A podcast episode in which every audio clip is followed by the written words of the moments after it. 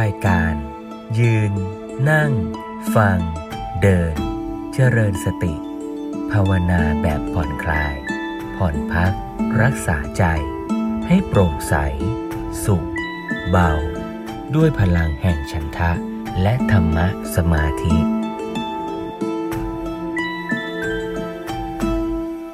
ในสัปดาห์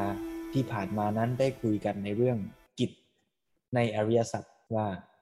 กิจในทุกข์ก็คือกำหนดรู้กิจต่อสมุทัยคือละกิจต่อนิโรธก็คือทำให้แจ้งและกิจต่อมรรคคือการฝึกเจริญพัฒนาทำให้ก้าวหน้าให้มากยิ่งขึ้นเพราะฉะนั้นการเจริญมรรคเนี่ยก็ว่าโดยย่อก็คือศีลสมาธิปัญญานั่นเองเพราะฉะนั้นเราในฐานะผู้ปฏิบัติเนี่ยก็ไม่ได้หมายความว่าปฏิบัติเพียงเฉพาะการมาเจริญสตินั่งสมาธิทำวิปัสสนากรรมฐานเท่านั้นก็ต้องมีพื้นฐานในเรื่องศีลมีสมาธิคือคุณภาพจิตใจสมรรถภาพจิตใจคุณธรรมในจิตใจที่เป็นพื้นฐานด้วยแล้วก็มีสติเป็นคีย์เวิร์ดที่จะเป็นพื้นฐานทั้งในการฝึกสมาธิด้วยในการเจริญปัญญาด้วยปัญญานั้นก็มีทั้งการสดับ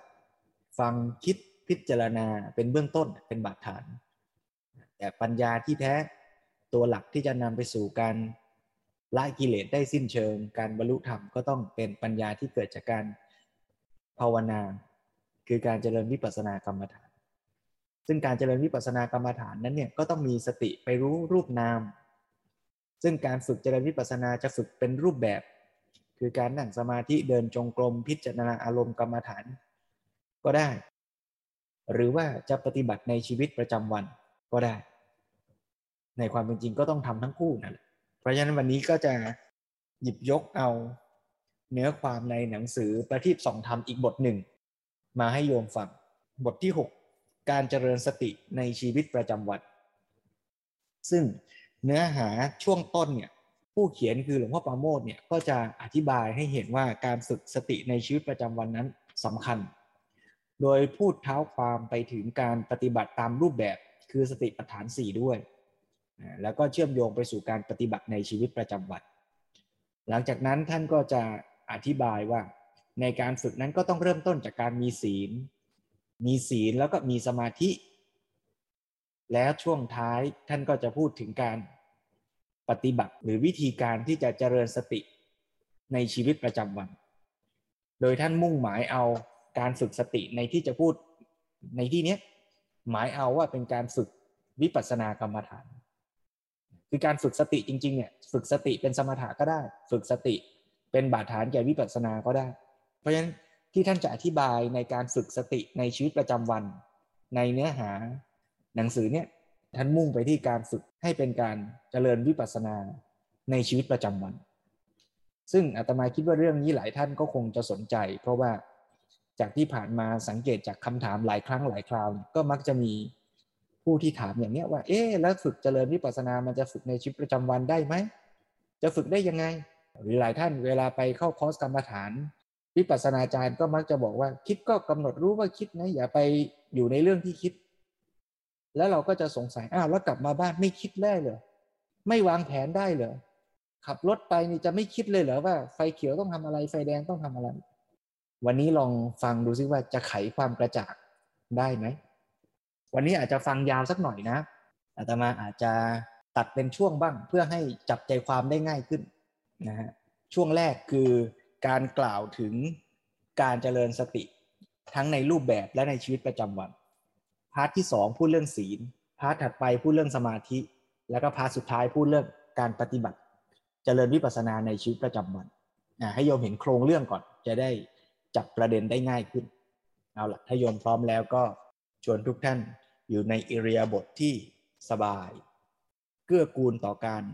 ที่จะได้ตั้งจิตตั้งใจสดับรับฟังเสียงอ่านหนังสือประทีปสองธรรมบทที่หกเรื่องการเจริญสติในชีวิตประจำวันร่วมกันเป็นลำดับต่อไป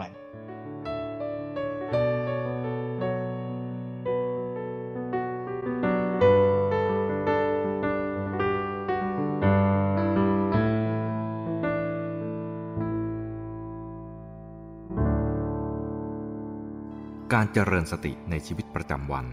เป็นสิ่งที่สำคัญมากถึงขนาดเรียกได้ว่าเป็นหัวใจของการเจริญวิปัสสนาทีเดียวแต่พวกเรากลับให้ความสำคัญน้อยกว่าการเจริญสติตามรูปแบบซึ่งมีอารมณ์กรรมฐานที่มีรูปแบบการปฏิบัติที่ตายตัวอย่างใดอย่างหนึ่งก่อนจะกล่าวถึงการเจริญสติในชีวิตประจำวันจะขอกล่าวถึงตัวอย่างของการเจริญสติตามรูปแบบสักเล็กน้อยเช่นผู้ที่เจริญกายานุปัสสนาสติปัฏฐานจะมีอารมณ์ของวิปัสสนาอย่างใดอย่างหนึ่งคือ หนึ่ง. ลมหายใจ สอง. อิริยาบถใหญ่ สาม. อิริยาบถย่อยผู้ที่ใช้อิริยาบถใหญ่เมื่อปฏิบัติมากเข้าก็มักจะควบการรู้อิริยาบถย่อยเข้าไปด้วยและ สี่. ธาตุสี่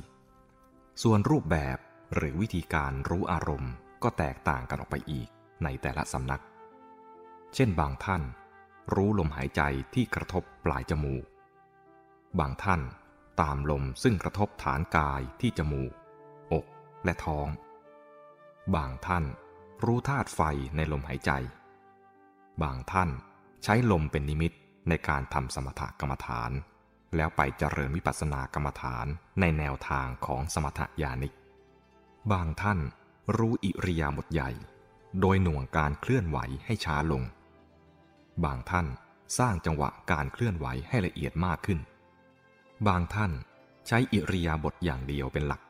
เช่นการเดินจงกรมและบางท่านรู้อิริยาบถสี่ที่มีอยู่ตามธรรมชาติเป็นต้นผู้เจริญเวทนานุปัสสนาสติปัฏฐานแม้จะมีอารมณ์คือเวทนาอย่างเดียวแต่ก็มีรูปแบบหรือวิธีการรู้อารมณ์ที่ต่างกันอีกเช่นบางท่านรู้เวทนาทางใจไปตามธรรมชาติแต่บางท่านเฝ้ารู้เวทนาทางกายแบบยอมตายถวายชีวิตคือไม่ยอมเปลี่ยนอิริยาบถแม้ความทุกข์จะบีบคั้นหนักหน่วงเพียงใดก็ตามผู้เจริญจิตตานุปัสสนาสติปัฏฐานแม้จะมีอารมณ์คือจิตอย่างเดียวแต่ก็มีรูปแบบหรือวิธีการรู้อารมณ์ที่แตกต่างกันออกไปบ้างเช่นบางท่านรู้จิตไปตามธรรมชาติคือปล่อยให้ตาหูจมูกลิ้นกายและใจทำงานไปตามธรรมชาติแล้วเฝ้ารู้จิตที่ผันแปรไปเรื่อยๆในขณะที่บางท่านปิดอายตนะทางกายทั้งหมดแล้วเฝ้ารู้อยู่ที่จิตอย่างเดียวผู้เขียนเห็นว่าการเจริญสติตามรูปแบบนั้นหากทำได้ถูกต้องตรงตามหลักการและวิธีการปฏิบัติที่พระพุทธเจ้าทรงสอนไว้ก็เป็นประโยชน์ทั้งสิ้นแต่สิ่งที่สำคัญที่ผู้ปฏิบัติไม่ควรละเลยก็คือการเจริญสติในชีวิตประจำวันเพราะชีวิตส่วนใหญ่ของพวกเราใช้ไปกับกิจกรรมธรรมดาธรรมดาทั้งหลายนี้เอง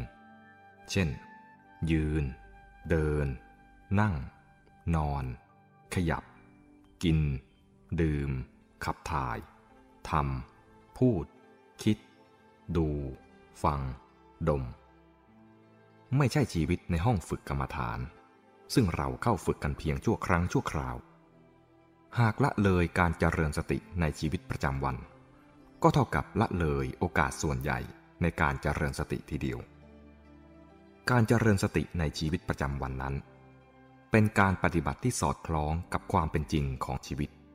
ซึ่งมีอารมณ์เปลี่ยนแปลงตลอดเวลาคือบางครั้งตาก็เห็นรูปบางครั้งหูได้ยินเสียงบางครั้งจมูกได้กลิ่นบางครั้งลิ้นรับรสบางครั้งกายรับสัมผัสและบางครั้งใจรับธรรมารมณ์ในชีวิตจริงเราจึงเลือกอารมณ์กรรมฐานไม่ได้เช่นจะรู้กายอย่างเดียวหรือจะรู้จิตอย่างเดียวไม่ได้การเจริญสติในชีวิตประจำวันนั้นหากอารมณ์รูปนามอย่างใดปรากฏทางทวารใดก็พึงใช้อารมณ์นั้นเป็นอารมณ์เจริญวิปัสสนาไปได้เลยไม่จำเป็นต้องยึดอยู่ในอารมณ์ที่แน่นอนตายตัวอย่างหนึ่งอย่างใดโดยเฉพาะทั้งนี้การเจริญวิปัสสนากรรมฐานที่ใช้อารมณ์ทั้งรูปและนามก็คือการเจริญธรรมานุปัสสนาสติปัฏฐานนั่นเองนอกจากนี้ การรู้รูปนามทั้งหลายเหล่านั้นก็ไม่มีรูปแบบหรือวิธีการที่ตายตัวคือไม่มีการตั้งท่าหรือการกำหนดจดจ้องอย่างนั้นอย่างนี้เช่นให้เดินท่านั้นให้นั่งท่านี้ให้กำหนดจิตตั้งไว้ที่จุดนั้นจุดนี้เป็นต้นเพียงแต่มีเงื่อนไขว่า หนึ่ง ต้องรู้รูปนามที่กำลังปรากฏทางตาหูจมูกลิ้นกายและใจด้วยจิตที่มีสติสัมปชัญญะ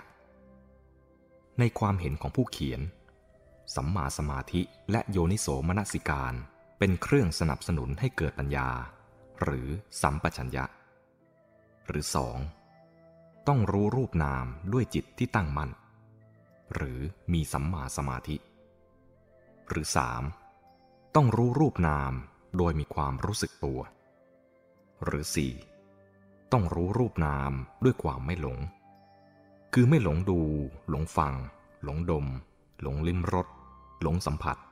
และหลงคิดนึกปรุงแต่งทางใจเช่นไม่หลงส่งจิตถลำเข้าไปจมแช่ในอารมณ์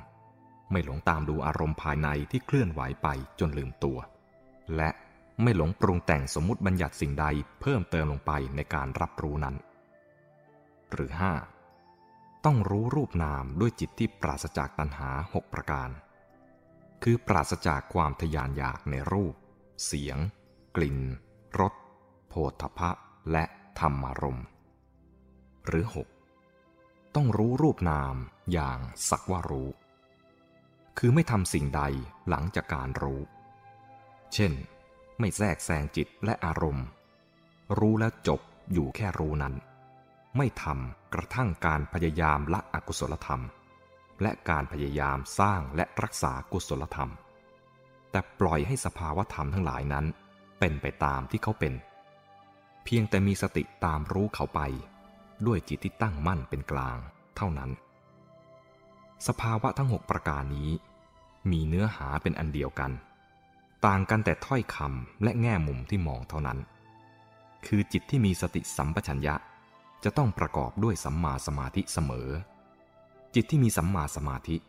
ก็ย่อมตั้งมั่นอยู่กับเนื้อกับตัวหรือมีความรู้สึกตัวจิตที่รู้สึกตัวก็คือจิตที่ไม่หลงตามอารมณ์จิตที่ไม่หลงตามอารมณ์ก็คือจิตที่ไม่ถูกตัณหาผลักดันและจิตที่มีสติสัมปชัญญะมีสัมมาสมาธิมีความรู้สึกตัวมีความไม่หลงหรือไม่ถูกตัณหาผลักดันก็ย่อมสักว่ารู้อารมณ์ได้ตรงตามความเป็นจริงเมื่อใดผู้ปฏิบัติสามารถรู้รูปนามด้วยจิตที่มีสภาวธรรมเหล่านี้ก็ย่อมสามารถจำแนกรูปนามอันเป็นอารมณ์ปรมัตถ์กับความคิดนึกปรุงแต่งหรือสมมุติบัญญัติออกจากกันได้สมมุติบัญญัติทั้งหลายจึงไม่อาจปิดบังความจริงหรืออารมณ์ปรมัตถ์ได้ต่อไปเมื่อรู้อารมณ์ปรมัตถ์ได้แล้วจะพบความจริงว่ารูปนามไม่ใช่ตัวตนของตนความเห็นผิดว่ารูปนามเป็นตนและความยึดถือรูปนามก็จะถูกทำลายไปตามลำดับแล้วความทุกข์เพราะความยึดมั่นว่ารูปนามเป็นตนก็จะหมดไปเหลือแต่ความทุกข์ของรูปนามหรือขันธ์ห้าไปตามธรรมชาติจนกว่าจะสิ้นวิบากขันธ์เท่านั้นผู้เขียนเห็นว่าไม่ว่าเพื่อนนักปฏิบัติจะชอบแนวทางการปฏิบัติที่ผู้เขียนกล่าวถึงนี้หรือไม่ก็ตามหากท่านเจริญสติปัฏฐานด้วยการตามรู้รูปหรือนามอย่างใดอย่างหนึ่ง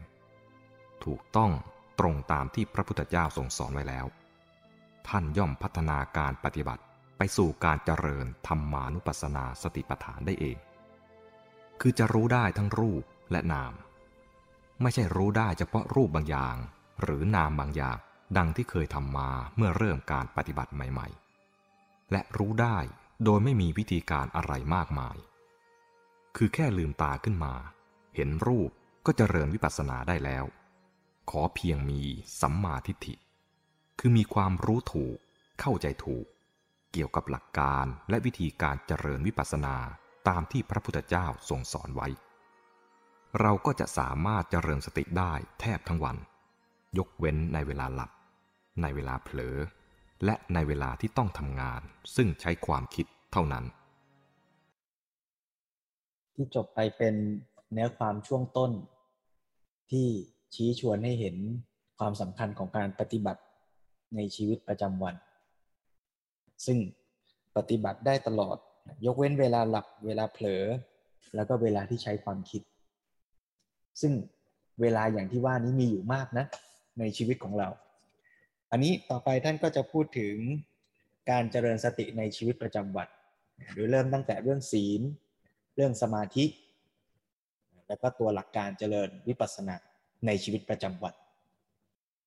ผมให้โยมได้ตั้งใจสดับรับฟังต่อไป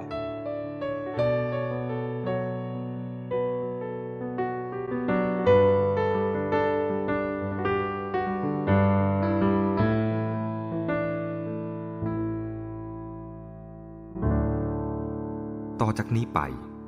จะเล่าถึงการเจริญสติในชีวิตประจำวันดังนี้ หนึ่ง. ศีลพื้นฐานที่จำเป็นสำหรับมนุษย์ก่อนการเจริญสติไม่ว่าจะเป็นการเจริญสติตามรูปแบบหรือการเจริญสติในชีวิตประจำวันสิ่งที่จำเป็นและขาดไม่ได้ก็คือการรักษาศีลเพราะศีลเป็นเครื่องกั้นไม่ให้ผู้ปฏิบัติตกไปสู่ความชั่วหยาบทางกายและวาจา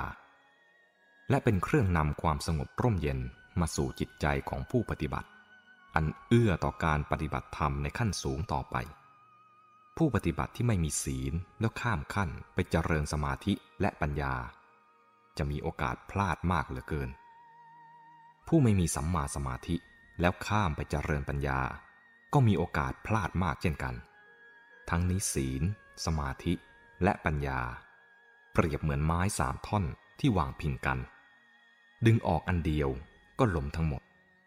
หรือถึงตั้งอยู่ได้ก็อยู่อย่างคลอนแคลนเต็มทีตัวอย่างเช่นพระเทวทัตซึ่งฝึกสมาธิจนได้อัปปนาสมาธิและอภิญญาจิตแต่เพราะไม่มีศีลจึงใช้ความสามารถทางจิตไปในทางที่ชั่วและนำความหายนะมาสู่ตนเองในที่สุดส่วนผู้เจริญปัญญาหากละเลยศีลก็อาจหลงเตลิดไปเป็นมิจฉาทิฏฐิหรือกระทำความผิดบาปได้โดยง่ายเช่นเคยได้ยินว่ามีบุคคลผู้หนึ่งตบหน้าผู้อื่นด้วยจิตว่างคือเห็นว่าผู้อื่นไม่ใช่สัตว์บุคคลตัวตนเราเขาจะทำร้ายอย่างไรก็ได้ไม่เป็นบาปเพราะทำไปด้วยความไม่ถือมั่นนี่ถ้าผู้นี้มีศีลก็จะไม่ทำบาปเช่นนี้เลยผู้ปฏิบัติควรชำระจิตใจให้หมดจดจากเครื่องกังวลด้วยการตั้งใจงดเว้นจากการทำบาปอกุศลอย่างน้อยห้าประการหรือการสมาทานศีลห้านั่นเองผู้เขียนจะไม่บรรยายเรื่องศีลห้าเพราะถือว่าศีลห้าเป็นมาตรฐานของความเป็นมนุษย์ซึ่งผู้สนใจการเจริญสติทุกคนมีหน้าที่จะต้องศึกษาและถือปฏิบัติด้วยตนเอง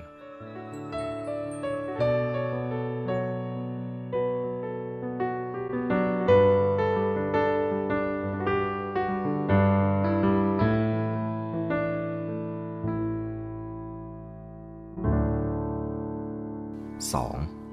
สัมมาสมาธิ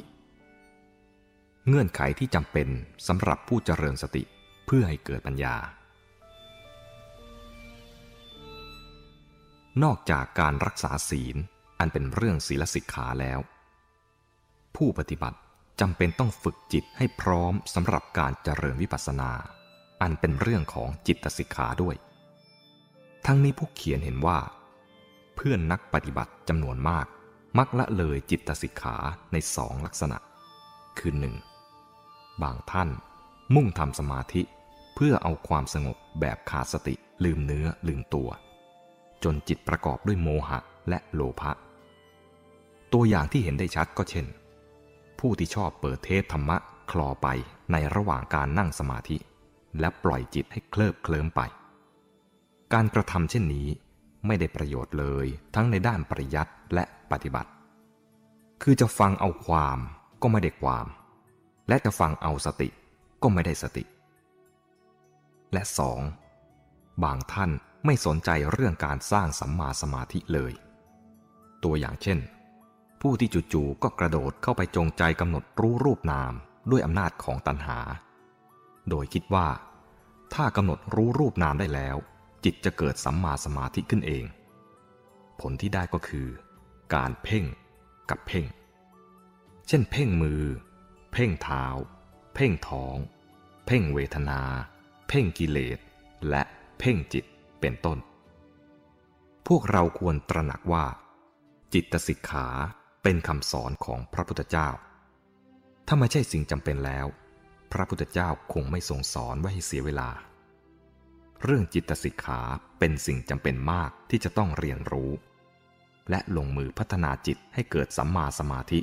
หรือธรรมเอกหรือความตั้งมั่นของจิต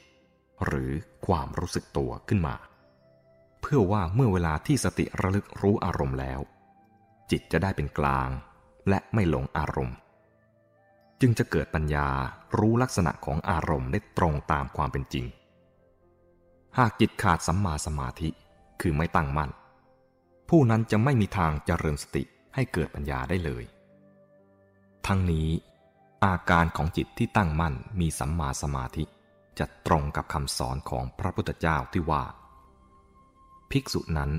เมื่อจิตเป็นสมาธิบริสุทธิ์ผ่องแผ้วไม่มีกิเลสปราศจากอุปกิเลสอ่อนควรแก่การงานตั้งมั่นไม่หวั่นไหวอย่างนี้ย่อมโน้มน้อมจิตไปเพื่อญาณทัศนะวิธีการสร้างความตั้งมั่นของจิตที่พระพุทธเจ้าทรงสอนไว้ในพระสูตรจำนวนมากได้แก่การทำอัปปนาสมาธิในระดับจตุตฌานแต่สำหรับผู้ที่ทำฌานไม่ได้ก็ยังไม่สิ้นหวังเสียทีเดียวผู้เขียนขอเสนอวิธีการง่ายๆอย่างหนึ่งคือการหัดสังเกตความไม่ตั้งมั่นของจิตโดยหนึ่งเบื้องต้นให้ทำใจให้สบายสบายแล้วมีสติระลึกรู้อยู่ในอารมณ์อันเดียวอันไม่ยั่วกิเลสเช่นการคิดถึงคุณของพระพุทธเจ้าคุณของพระธรรมคุณของพระสงฆ์หรือคิดถึงคุณงามความดีเช่นทานหรือศีลอันไม่ด่างพร้อยของตนหรือจะใช้การบริกรรมภาวนาเช่นบริกรรมพุทโธหรือจะตามรู้ลมหายใจรู้อาการยืนเดินนั่งนอนรู้อาการคู่เหยียดมือรู้อาการยกย่างเท้ารู้อาการพองยุบของท้องก็ได้สองจากนั้นให้คอยสังเกตจิตใจของตนเองเป็นระยะระยะจะพบว่าบางขณะจิตก็รู้อยู่ที่อารมณ์อันเดียวนั้นบางขณะจิตก็หนีไปจากอารมณ์นั้นบางขณะจิตก็จมแช่เข้าไปในอารมณ์นั้นและบางขณะก็แยกอยู่ต่างหากจากอารมณ์นั้นเป็นต้นตัวอย่างเช่นเรากำหนดลมหายใจอยู่อย่างสบายสบายแล้วสังเกตรู้ทันจิตว่าบางคราวจิตก็สงบอยู่กับลมหายใจบางคราวจิตก็หนีไปรู้อารมณ์อื่นบางคราวจิตก็เคลื่อนเข้าไปเพ่งจ้องจมแช่อยู่กับลมหายใจบางคราวจิตก็สักว่ารู้ลมหายใจอยู่ห่างๆหรืออย่างพวกเราบางคนเดินจงกรมก็ให้เดินอย่างสบายๆแล้วสังเกตรู้ทันจิตว่าบางคราวจิตก็สงบอยู่กับการเดินบางคราวก็หนีไปรู้อารมณ์อื่นบางคราวก็เคลื่อนเข้าไปเพ่งจ้องจมแช่อยู่กับเท้าบางคราวจิตก็สักว่ารู้ความเคลื่อนไหวของกายอยู่ห่างๆวิธีการเช่นนี้คล้ายๆกับการตกปลาคือเราหาเหยื่อคืออารมณ์อันหนึ่งมาล่อปลาคือจิตแต่ต่างกับการตกปลาตรงที่การตกปลานั้นต้องการจับปลาส่วนที่เราฝึกหัดกันนี้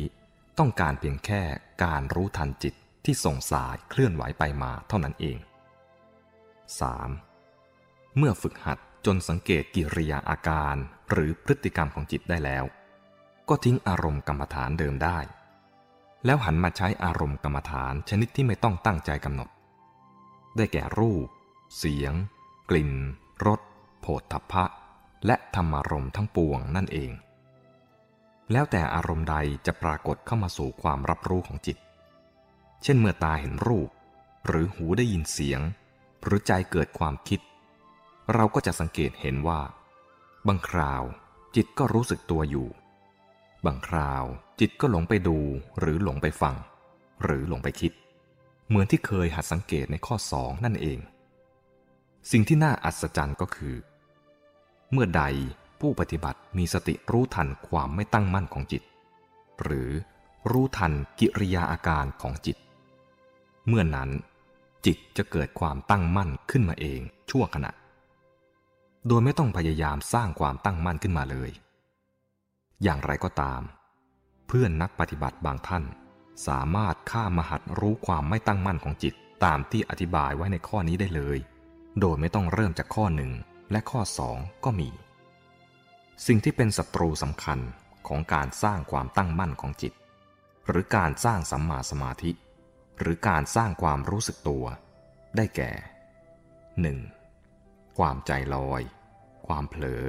ความเม่อความขาดสติเพราะเมื่อใดใจลอยเมื่อนั้นจิตใจย่อมไม่อยู่กับเนื้อกับตัวจึงรู้เนื้อรู้ตัวหรือรู้กายรู้ใจไม่ได้ความใจลอยนั้นมีหลายระดับถ้าใจลอยรุนแรงจะลืมตัวไปเลยแม้คิดอยู่ก็ไม่ทราบว่าคิดอะไรความใจลอยในระดับที่รองลงมาก็คือการหลงคิดผู้นั้นจะรู้เรื่องที่คิดแต่ไม่รู้กายไม่รู้ใจคือไปรู้สมมุติบัญญัติจึงไม่รู้รูปนามกายใจอันเป็นอารมณ์ปรมัตถ์และสองการเพ่งจ้องใส่รูปนามกายใจอันเกิดจากความอยากจะปฏิบัติธรรมแท้จริงการสร้างความตั้งมั่นของจิตด้วยการใช้สติตามรู้ความไม่ตั้งมั่นหรือกิริยาอาการต่างๆของจิตนั้น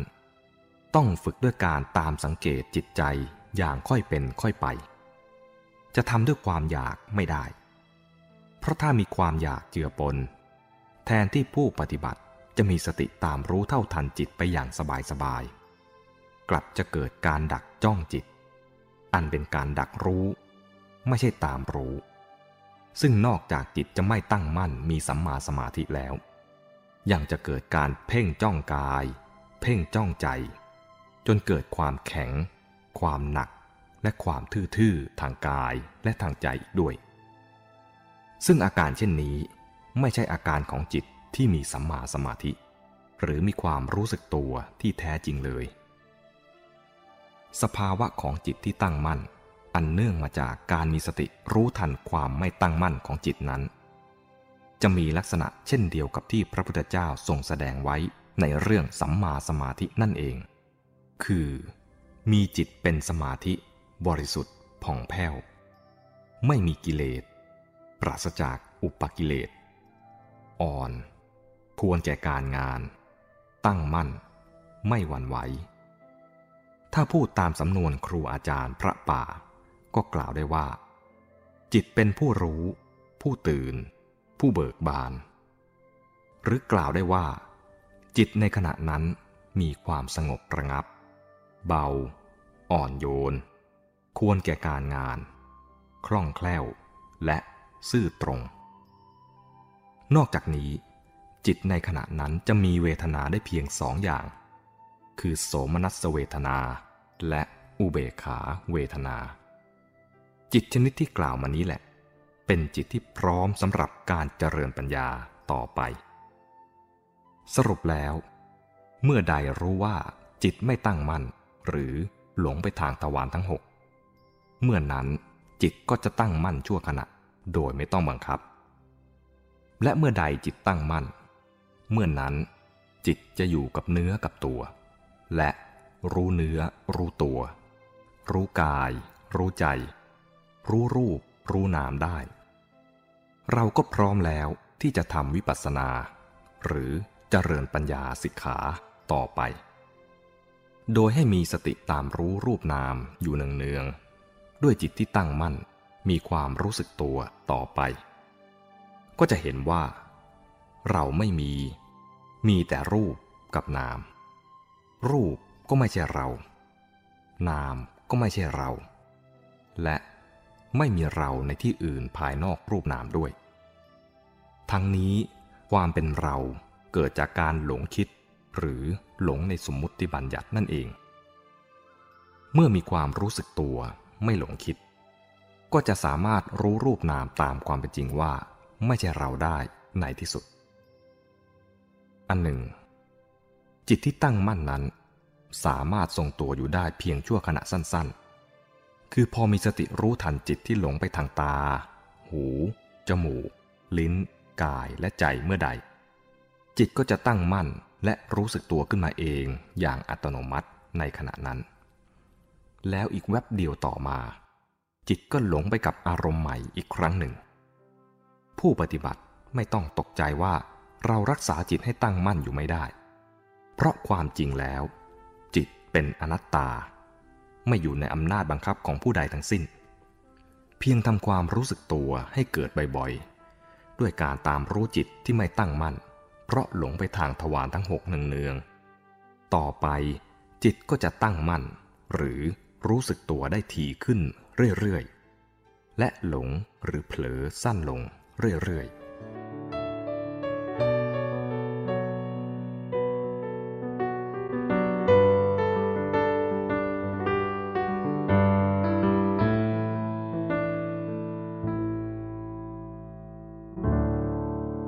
สาม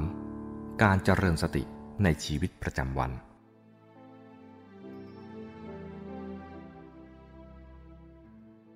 เมื่อจิตมีสัมมาสมาธิหรือมีความตั้งมั่นหรือมีความรู้สึกตัวแล้ว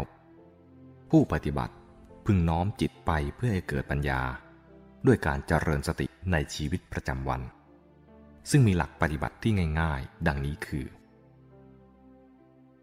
สามจุดหนึ่ง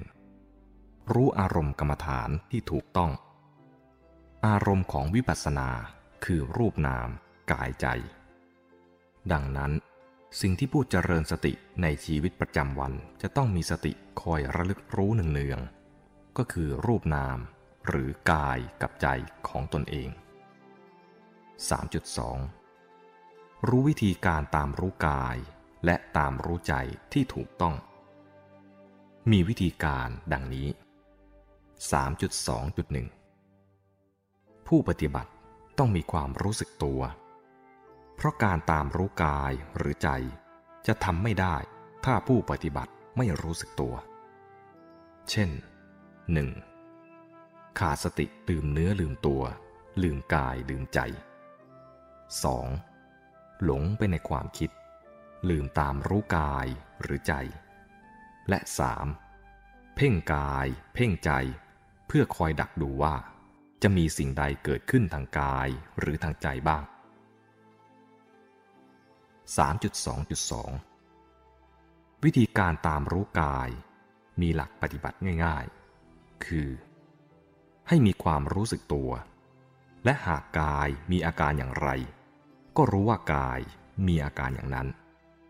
เช่นกายอยู่ในอาการยืนก็รู้สบายๆถึงอาการของรูปยืนไม่ต้องช่วยคิดว่านี่เป็นรูปยืนไม่ใช่เรายืนแต่ทำแค่มนสิการหรือรู้สึกสบายๆถึงรูปยืน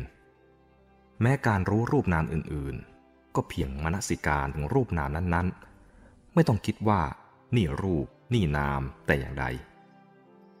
หรือกายคู่กายเหยียดเหลียวซ้ายแลขวาก็รู้สบายๆว่ากายมีอาการอย่างนั้นอย่างนั้นทั้งนี้ไม่ต้องตามภาคหรือคิดบรรยายว่ารูปกำลังมีอาการอย่างนั้นอย่างนี้ขอเพียงมีความรู้สึกตัวไม่ลืมตัวไม่เอาแต่คิดหรือไม่เอาแต่เพ่งกายกายนั้นย่อมแสดงความเป็นจริงที่เขาเป็นเพียงรูปไม่ใช่ตัวเราออกมาให้เห็นได้ไม่ยากเลย สามจุดสองจุดสาม วิธีการตามรู้ใจมีหลักปฏิบัติง่ายๆคือให้มีความรู้สึกตัวและหากจิตมีอารมณ์หรือมีอาการอย่างไรก็รู้ว่าจิตมีอารมณ์หรือมีอาการอย่างนั้นเช่นจิตรู้สึกหรือมีอารมณ์เป็นสุขก็รู้ว่าจิตสุขโดยไม่ต้องช่วยคิดว่านี่เป็นนามสุขไม่ใช่เราสุขจิตเป็นทุกข์ก็รู้ว่าจิตทุกข์จิตเฉยๆก็รู้ว่าจิตเฉยๆจิตโลภก็รู้ว่าจิตโลภ จิตโกรธก็รู้ว่าจิตโกรธจิตหลงก็รู้ว่าจิตหลงจิตฟุ้งซ่านก็รู้ว่าจิตฟุ้งซ่านจิตหดหู่ก็รู้ว่าจิตหดหู่หรือจิตมีอาการรู้สึกตัวอยู่ก็รู้ว่าจิตรู้สึกตัวอยู่จิตสักว่ารู้อารมณ์ก็รู้ว่าจิตสักว่ารู้อารมณ์อยู่หรือจิตหลงอารมณ์ก็รู้ว่าจิตหลงอารมณ์อยู่เช่นจิตหลงไปดูรูปทางตาก็รู้ว่าจิตหลงดูจิตหลงไปฟังเสียงทางหูก็รู้ว่าจิตหลงฟังจิตหลงไปทางใจก็รู้อาการตรงตามความเป็นจริงว่าจิตหลงไปทำอะไรเช่นหลงใจลอยหลงคิดหลงตั้งท่าปฏิบัติหลงแสวงหาอารมณ์หลงเพ่งอารมณ์และหลงแก้ไขอารมณ์เป็นต้นทั้งนี้ไม่ต้องตามภาคหรือคิดบรรยายว่าจิตกำลังมีอารมณ์หรืออาการอย่างนั้นอย่างนี้ขอเพียงมีความรู้สึกตัวไม่ลืมตัวไม่เอาแต่คิดหรือไม่เอาแต่เพ่งจิตหรืออารมณ์ที่จิตไปรู้เข้าจิตและความรู้สึกทั้งหลายในจิตย่อมแสดงความเป็นจริงที่เขาเป็นเพียงนามไม่ใช่ตัวเราออกมาให้เห็นได้หากจับหลักปฏิบัติได้เท่านี้ก็จะเจริญสติในชีวิตประจำวันได้แล้วคือให้มันมีความรู้สึกตัวแล้วตามรู้อาการทางกายและทางใจเรื่อยๆไปแบบไม่หวังผลเช่นกายไหวก็รู้กายจิตไหวก็รู้จิตเป็นต้น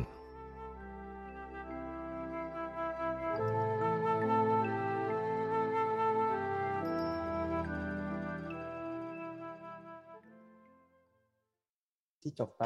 เมื่อสักครู่นี้ท่านได้อธิบายเรื่อง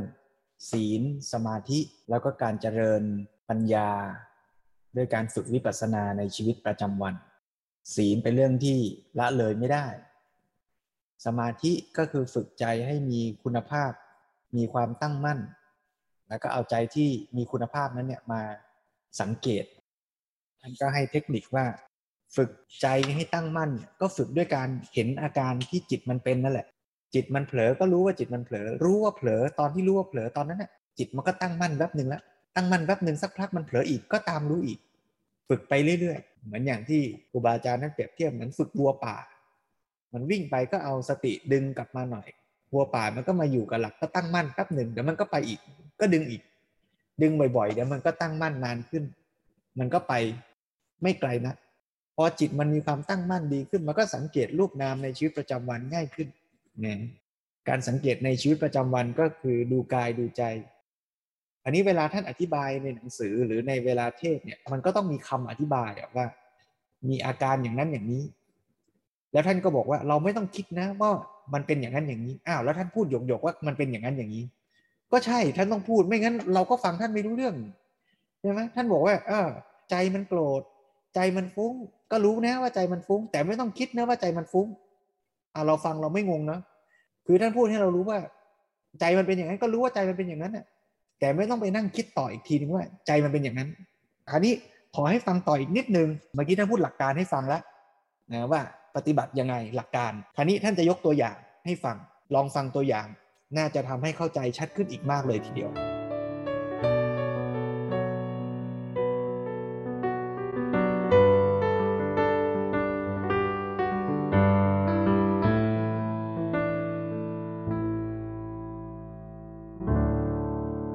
สี่ตัวอย่างการเจริญสติในชีวิตประจำวันต่อจากนี้จะยกตัวอย่างการเจริญสติในชีวิตประจำวันให้เพื่อนนักปฏิบัติฟังโดยสังเขปดังนี้ สี่จุดหนึ่ง ตามรู้กายหรือตามรู้ใจในทันทีที่ตื่นนอนนักปฏิบัติธรรมในชีวิตประจำวันจะเริ่มต้นการปฏิบัติธรรมสำหรับวันใหม่ในทันทีที่ตื่นนอนในขณะที่คนทั่วไปจะปล่อยใจให้คิดฝันล่องลอยไปในทันทีที่ตื่นนอนเช่นปล่อยใจให้สลึมสลืออยู่กับอาการครึ่งหลับครึ่งตื่นอีกช่วงหนึ่งหรือฝันหวานกลับไปถึงอดีต หรือกังวลถึงอนาคตเป็นต้นแต่สำหรับนักปฏิบัตินั้นทันทีที่รู้สึกตัวตื่นสติอาจจะระลึกรู้อิริยาบถของกายที่นั่งหลับหรือนอนหลับอยู่เป็นการรู้สบายสบายทั่วกายไม่ได้จำกัดอยู่ที่อวัยวะส่วนใดส่วนหนึ่งและมีความรู้สึกทางใจไม่ใช่คิดว่าสิ่งที่นอนอยู่นี้คือรูปธรรมหรือก้อนธาตุที่มากองอยู่ตรงนี้ไม่ใช่ตัวเรานั่งหรือนอนอยู่และรูปนี้เป็นเพียงสิ่งที่ถูกรู้เท่านั้นหรือนักปฏิบัติบางท่านซึ่งถนัดจะรู้จิตก็จะเริ่มอ่านจิตใจตนเองในทันทีที่รู้สึกตัวตื่นเช่นผู้ที่เป็นนักเรียนหรือข้าราชการอาจจะรู้สึกเบื่อหน่ายเมื่อตื่นขึ้นและนึกได้ว่าวันนี้เป็นวันจันทร์หรือรู้สึกสดชื่นและผ่อนคลายเมื่อนึกได้ว่าวันนี้เป็นวันศุกร์และพรุ่งนี้ไม่ต้องทำงานและนักปฏิบัติจะมีความรู้สึกทางใจไม่ใช่คิดว่าความเบื่อหน่ายหรือความสดชื่นนั้นเป็นเพียงนามธรรมอย่างหนึ่ง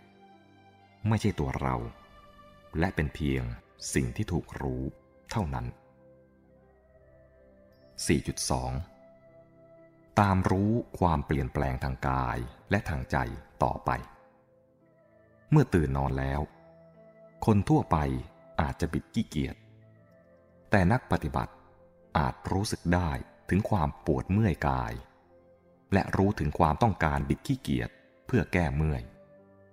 แล้วก็บิดขี้เกียจถัดจากนั้นก็รู้สึกถึงความสบายกายและรู้ถึงความรู้สึกผ่อนคลายทางใจที่เกิดตามมาและมีความรู้สึกทางใจไม่ใช่คิดว่ารูปกายหรือความรู้สึกทางใจทั้งหลายนั้นเป็นเพียงรูปธรรมหรือนามธรรมบางอย่างไม่ใช่ตัวเราและเป็นเพียงสิ่งที่ถูกรู้เท่านั้นเมื่อนึกได้ว่าวันนี้เป็นวันทำงานจะชักช้าอยู่ไม่ได้คนทั่วไปอาจจะรีบเพ่นจากที่นอนไปอาบน้ำรับประทานอาหารหรือแต่งตัวให้เสร็จๆไปเพื่อจะรีบออกจากบ้านระหว่างนั้นก็คิดเรื่องนั้นเรื่องนี้ไปเรื่อยๆแม้แต่เจ้าตัวเองก็จำไม่ได้ว่าคิดไปแล้วกี่สิบเรื่องในเวลาไม่กี่นาทีนักปฏิบัติใช้เวลาทำกิจวัตรเหล่านั้นเท่ากับหรือน้อยกว่าคนทั่วไปเพราะไม่ต้องเสียเวลาให้กับความใจลอยและทำกิจด้วยความรู้สึกตัวรู้กายรู้ใจเช่นเมื่อจะอาบน้ำหากอากาศเย็นและน้ำที่จะอาบก็เย็นนักปฏิบัติจะรู้ถึงความสยองใจอันเกิดจากความกลัวน้ำเย็นหากอากาศร้อนแต่น้ำเย็นนักปฏิบัติจะรู้ถึงความพอใจที่เกิดขึ้นหรือบางคนที่ถนัดจะรู้กายก็จะเห็นรูปเคลื่อนไหวไปตามหน้าที่และจะมีความรู้สึกทางใจไม่ใช่คิดว่ารูปและความรู้สึกทั้งหลายไม่ใช่ตัวเราและเป็นเพียงสิ่งที่ถูกรู้เท่านั้นในหนังสือหรือในไฟล์เสียงอ่านถ้าใครสนใจลองไปอ่านหรือไปฟังต่อเนี่ยก็จะมีตัวอย่างอธิบายไว้อีกหลายตัวอย่างเลยแต่เนื่องจากวันนี้เรามีเวลาจำกัดเนี่ย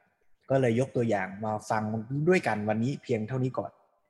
นะในหนังสือเนี่ยก็จะอธิบายต่อไปอีกว่าไม่ว่าจะเป็นอย่างเมื่อกี้ท่านพูดเรื่องตอนตื่นตอนอาบน้ำนะผู้ปฏิบัติหรือไม่ปฏิบัติก็รับรู้ความเย็นความร้อนอย่างนั้นแหละแต่ว่าผู้ไม่ปฏิบัติพอรับรู้แล้วก็จะคิดไปต่างๆโดยไม่รู้ตัวว่าคิดอะไรแต่คนที่ปฏิบัติเนี่ยก็จะรู้ตัวว่าโอ้มันเย็นโอ้มันร้อนโอ้มันสบายมันไม่สบายเมื่อเราเห็นว่ามันเป็นอย่างนั้นก็รับรู้อย่างที่มันเป็นโดยไม่ต้องไปคิดเสริมว่ามันคืออะไรมันตรงกับหลักธรรมยังไงพอเห็นอย่างนั้นน่ะมันก็จะเห็นเองว่าสิ่งนั้นน่ะคือความเย็นความร้อนก็ตามความชอบใจความไม่ชอบใจมันเป็นสภาวะธรรมของมันอย่างนั้นไม่ใช่ตัวเราไม่ใช่ของเราไอ้ความเข้าใจเนี่ยไม่ใช่คิดนะเพียงแต่มันไปเห็นตัวสภาวะของสิ่งนั้นว่ามันเป็นอย่างนั้นท่านก็จะยกตัวอย่างต่อเช่นเวลากินอาหารก็ไม่ได้หมายถึงว่าผู้ปฏิบัติกินแล้วจะไม่รู้หวานไม่รู้เย็นไม่รู้อร่อยมันก็รู้ว่าหวานว่าเย็นรู้ว่าอร่อยรู้ว่าชอบ ไม่ใช่ว่าต้องกินแบบซึมๆทื่อๆแบบไม่รับรู้รสเพียงแต่ผู้ไม่ปฏิบัติพอกินแล้วอร่อยมันก็ไม่ทันรู้ตัวว่าอร่อยนะแต่มันจะคิดต่อไปคิดว่าทำยังไงฉันจะได้กินอีกคิดว่าอย่างนั้นคิดว่าอย่างนี้แต่ผู้ปฏิบัติก็รู้ว่าอร่อยนะแล้วก็รู้อาการว่าตอนนี้เรากำลังรู้สึกอร่อยหรือถ้ามันเกิดความคิดว่าโอ้ฉันอยากจะกินอีกมันก็รู้ตัวด้วยว่าเออเนี่ยฉันอยากจะกินอีกนะมีความพอใจไม่พอใจเกิดขึ้นมันก็รับรู้สิ่งที่มันเป็นอย่างที่มันเป็นเพราะฉะนั้นถ้าเราฝึกอย่างนี้ในชีวิตประจำวันมันก็จะไม่เผลอไปกับอารมณ์เช่นว่าใครมาทำให้เราพอใจไม่พอใจแล้วก็หลงรักหลงโกรธไปนานๆโดยไม่รู้ตัวมันก็ใช้ชีวิตอยู่กับสิ่งที่เราทำประจำวันนั่นแหละนะแล้วก็ไม่ได้หมายความว่าจะไม่รู้เรื่องที่ทำกินอาหารอร่อยก็รู้ขับรถไปเจอไฟแดงก็รู้ว่าต้องหยุดอันนี้พอมันต้องหยุดปุ๊บใจมันหงุดหงิดขึ้นมาเราก็รู้ทันใจที่หงุดหงิดอย่างเงี้ยนะนะมันก็จะรู้อาจจะไม่ใช่ทั้งหมดอะอย่างที่ท่านบอกว่าช่วงไหนที่เราต้องใช้ความคิดต้องตีความว่าสีแดงไฟแดงต้องหยุดต้องคิดงานคิดวางแผนมันก็คิดอะแต่มันก็จะมีความสามารถที่จะมีสติรู้เป็นขณะขณะแทรกไปในชีวิตประจำวันด้วยใครถนัดรู้ใจฝึกรู้ใจบ่อยๆก็จะเห็นจิตของตัวเองในชีวิตประจำวันได้บ่อยๆใครฝึกรู้กายก็จะเห็นกายตัวเองได้บ่อยๆว่ามันมีอาการกายที่ตึงกายที่มีอาการบีบคั้นมีอาการปวดมีอาการเต้นรัวอะไรต่างๆเป็นต้น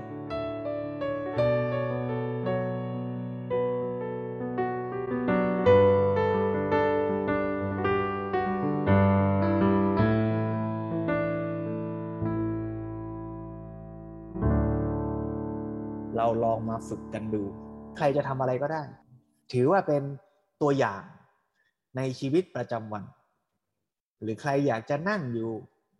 สังเกตกายในขณะที่นั่งสังเกตใจในขณะที่นั่งอยู่ก็เอาหรือใครจะลุกไปปูที่นอนใครจะไปแปลงฟันก็ได้ทั้งนั้นแล้วลองดูซิว่าเราจะใช้เทคนิคที่ฟังเนี่ยมาสังเกตกายใจของเราในขณะที่ทำกิจต่างๆนั้นเนี่ยได้ไหมแล้วถ้าเราฝึกอย่างนี้บ่อย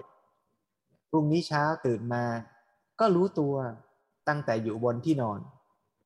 จะลุกไปอาบน้ำแปรงฟันเราก็จะฝึกในชีวิตประจำวันอย่างนี้ต่อไปมีสติรู้ตัวอยู่กับสิ่งที่ทำ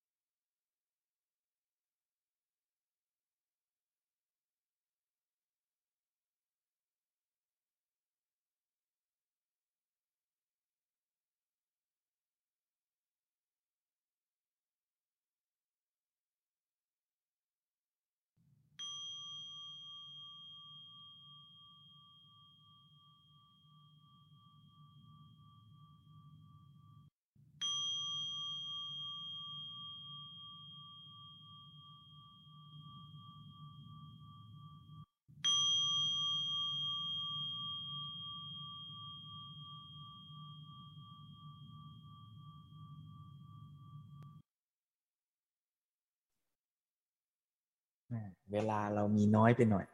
ถือว่าเป็นการทดลองกันแล้วกันนะโยมเนาะแต่ไม่ต้องกลัวเพราะเวลาในการฝึกจริงๆในชีวิตเรานี่ยังมีอยู่ก็แปลว่าเดี๋ยวพอจบกิจกรรมแล้วใครยังไม่นอนก็เป็นเวลาในการที่จะสังเกตต่อไปได้พรุ่งนี้ตื่นปุ๊บก็เป็นโอกาสฝึกอีกแล้วเมื่อกี้ชั่วเวลาประมาณไม่ถึงสิบนาทีดีนี่แต่ละท่านสังเกตกายกับใจยังไงได้บ้างไหมใครเดินไปเห็นอาการหนักๆอาการตึงๆเมื่อกี้จะมาเก็บหนังสือเสร็จแล้วก็ลืมเก็บที่ขั้นหนังสือต้องหยิบออกมาแล้วก็ใส่ที่ขั้นใหม่เห็นใจที่มันหงุดหงิดมันเซ็งตัวเองว่าทำไมลืมนะมันก็เห็นอาการอย่างนั้น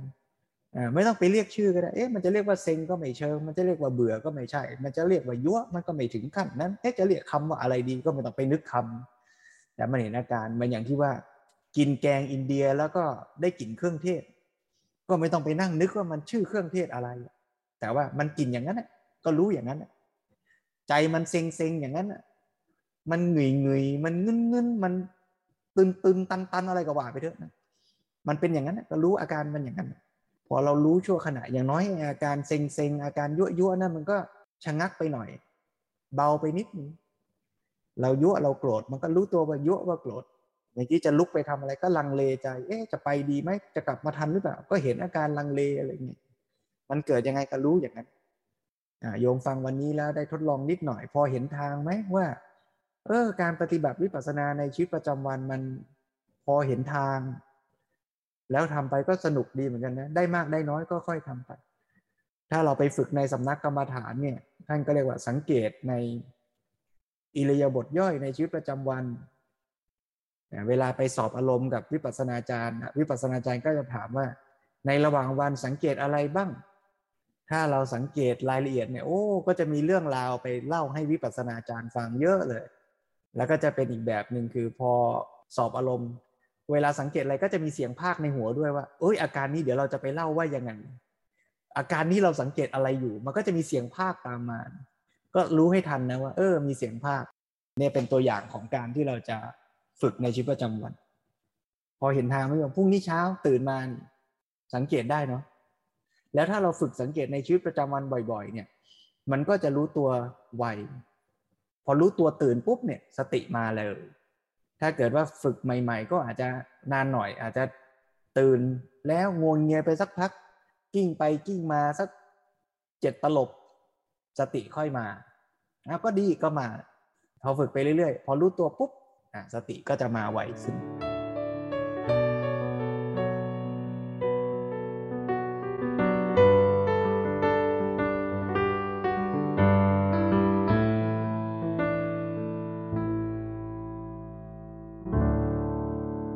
โยมถามว่าเมื่อรู้ว่า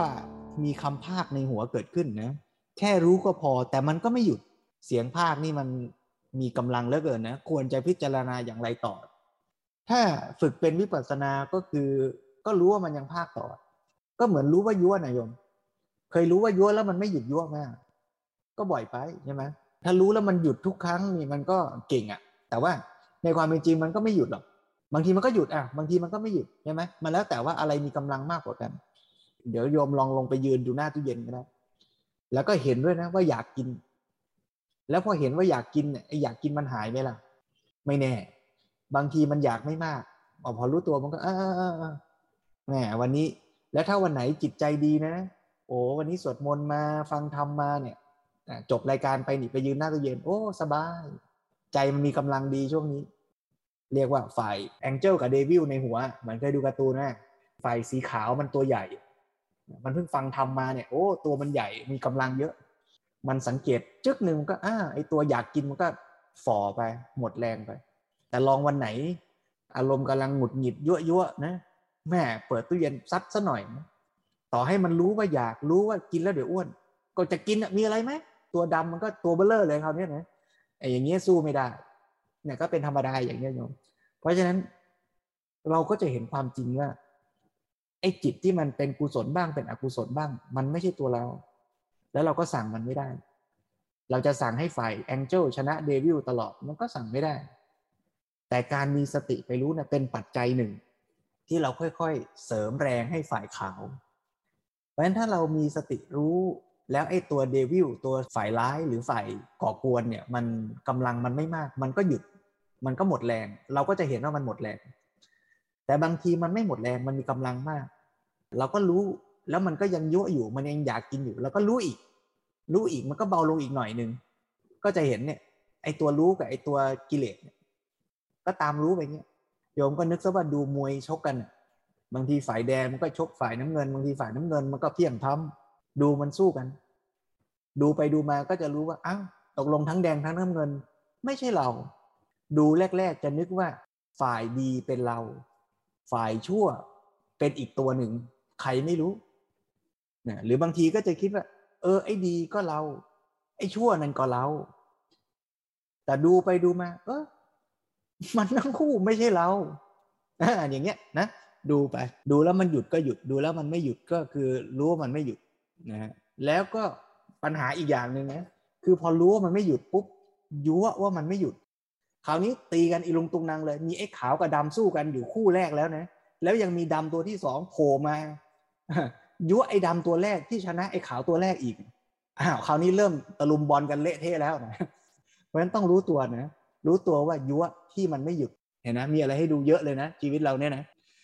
เหมือนกับว่าให้มีสติรู้สึกตัวตลอดเวลาใช่ไหมอ้าวใช่โยมแต่รู้สึกตัวอย่างที่ว่านี่ไม่ใช่ว่าต้องไปเพ่งนะอันนี้ท่านก็พูดกันไว้บางทีการรู้สึกตัวเราเนี่ยท่านให้รู้สบายๆแต่บางทีเราก็กลัวจะไม่รู้อ่ะกลัวจะเผลอก็เลยไปเพ่งไว้เพ่งจนตัวเกร็งเลยนะบางทีเนี่ยฝึกเจริญสติเนี่ยตัวเกร็งเลย